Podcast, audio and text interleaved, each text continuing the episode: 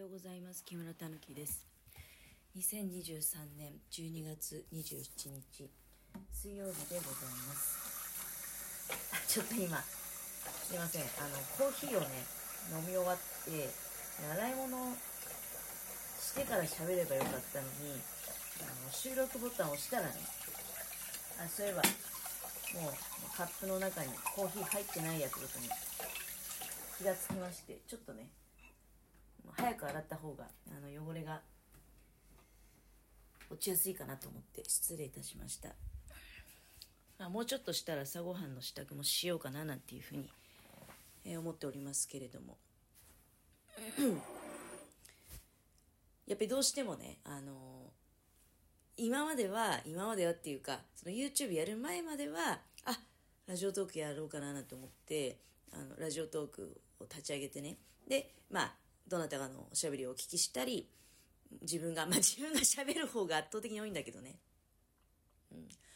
なんだけどやっぱりこの頃やっぱりどうしてもね、もうあの、YouTube スタジオっていう、そういうなんていうの、YouTube をまあやってるじゃないですか、チャンネルをね、やっていて、で、そこにどんだけ人が来て見てくれてるのかとかさ、そういうことがこうデータとして数値化されているような、まあ、そういうアプリがあるんですよね。そこへ行っちゃうのね。うん、で、まあ、今なんかもあのコーヒーいただきながら、まあ、そろそろあのちょっとお正月のねお料理の準備をなんてことを思って、まあ、作るものはもうあの決まってるんですよ。ままずだしを取らなきゃいけないんだけどだしを引いてで、えー、煮しめを作ります、まあ、材料はもうほぼほぼね里芋からレンコンから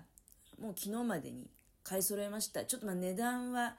安いとかそういうのはあれは、まあ多少ね、あの妥協して。まあでも今年はバカみたいに大量に作るのはね、やめようかなと思って。少量ずつ、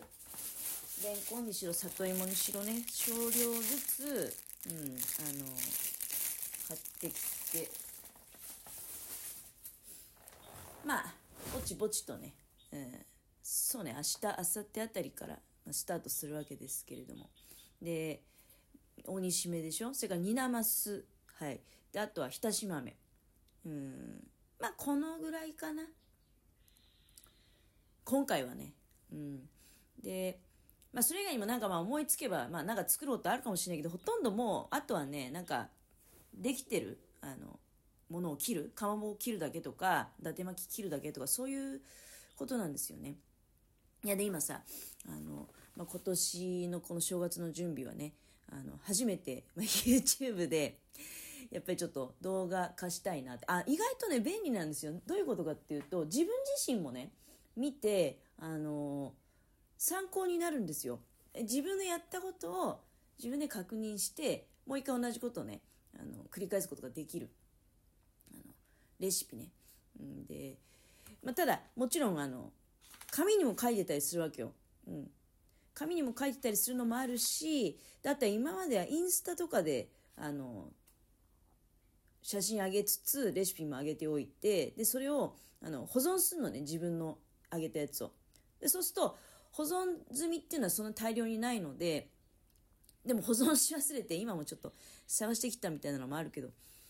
まあそういうふうにね、私の SNS をま活用してるっていうのがありまして、まあ、あの今年はちょっとねその YouTube で動画っていう形でお正月のレシピをいくつかねあの残していきたいなっていうのがありまして、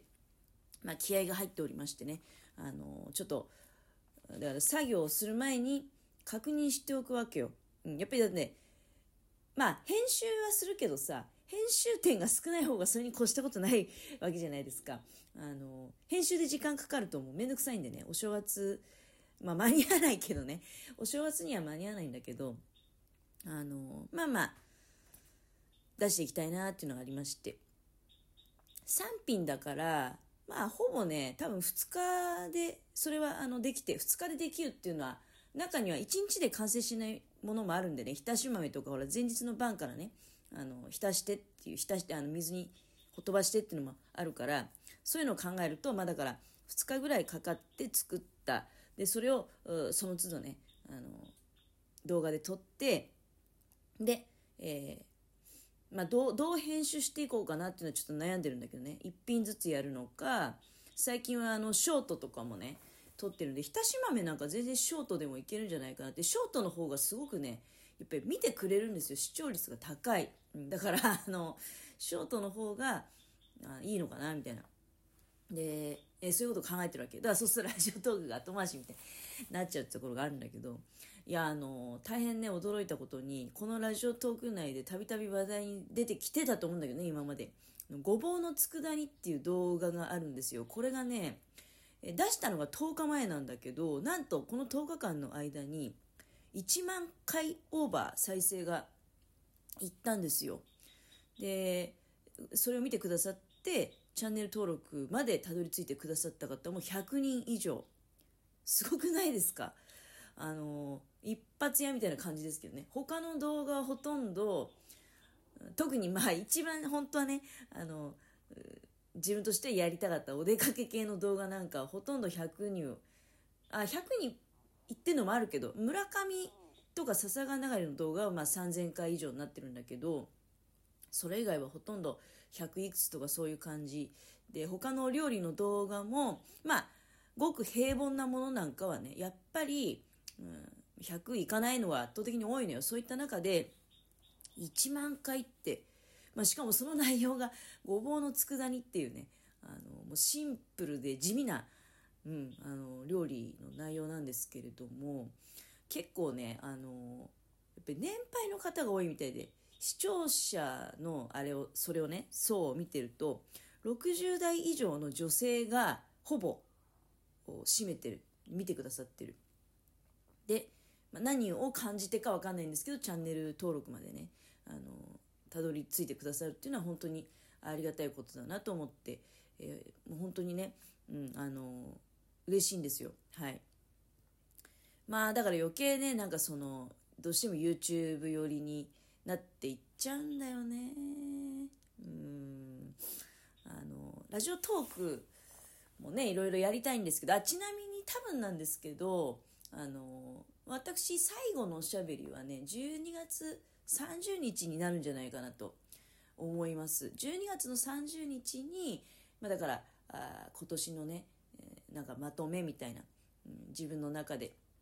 まあ大体毎年どうだろうね。なんかあれじゃない、自分の中のなんかでかいニュースみたいなことを毎年末ねおしゃべりしてたんじゃないかなと思うんだけどそういった内容に関してはだから12月30日に、えー、やろうと思っております。それまではやっぱりあれだね動画ちょっとやっちゃうかなっていう感じしますね。どうしてもね。本当にあの一番やっぱり SNS の中でなんかこう反応が楽しめてであと YouTube そのもののなんかそうだね。やっぱりいろんな人が、まあ、自分も勉強を兼ねていろんな人の動画をやっぱり見るようになってるわけよ。あこういう表現の仕方もあるのかとか。何ていうの？うん料理だけじゃなくて私の場合はだどっちかっていうと料理であったりとかやっぱり自分なりのなんか特徴っていうか癖が出ちゃってますよね。もう絶対にショートは1分。で、まあ、簡単な料理は3分。でちょっとまああのー、3分じゃ無理だなっていうのは5分、うん、でそれ以外は雑談込みの、まあ、フリーみたいな感じでね、うん、それでもまあ10分以内かな。お出かけだと20分30分。まあ行って40分とかね。自分の中である程度もその長さを決めて作ってるっていうのがあってなんかそれは自分なりにはやっぱり自分の性格とかねあの、まあ、特徴癖が現れ 現れてるのかなっていう気がいたします。で他の方の動画を見ていてもあのままあ私の場合興味あるのはやっぱり料理動画になるんだけど最近はねなんか派遣社員の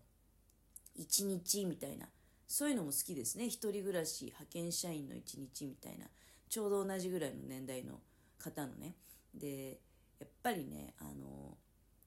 YouTube で私が好きなタイプの動画はどういうやつかっていうとなんか大変なんだろうなってその言葉だけで捉えるとねタイトルとかだけで捉えるとあ大変なんだろうなこの人っていうのは感じるんだけど動画を見ていてそこになんか悲壮感がない人の動画とかはすごいあの好きです。うん、なんとかね。なんとかっていうより多分あれはね別にあの頑張って楽しくしようとしてるんじゃなくてナチュラルに楽しんでるんですよ。それがねなんか動画を通じて伝わってくるのがあのすごく好きで。で自分もなるべくだからあのいやいややるようなことを動画にしたくないなっていうのがあるわけよ。自ら進んで楽しんでねやることを動画にしたいなっていうのがあるのでだからあの YouTube 始めるようになったらすごくねあのなんかそうだね積極的にレシピのこととか料理のこととかね考えるようになって別にその料理研究家的なことじゃなくてねあのまあやっぱりそうだよねどうどうすると動画映えするのかなとかそういういやらしい発想もあるんだけどだけどそれが結果美味しさにつながってるんであればね家族にも喜ばれるし自分も嬉しいしでそれがまた数字につながるっていうさあの面白さがあるんですよ。まあもう見てる人の総数が違うもんね他の SNS と違って。うん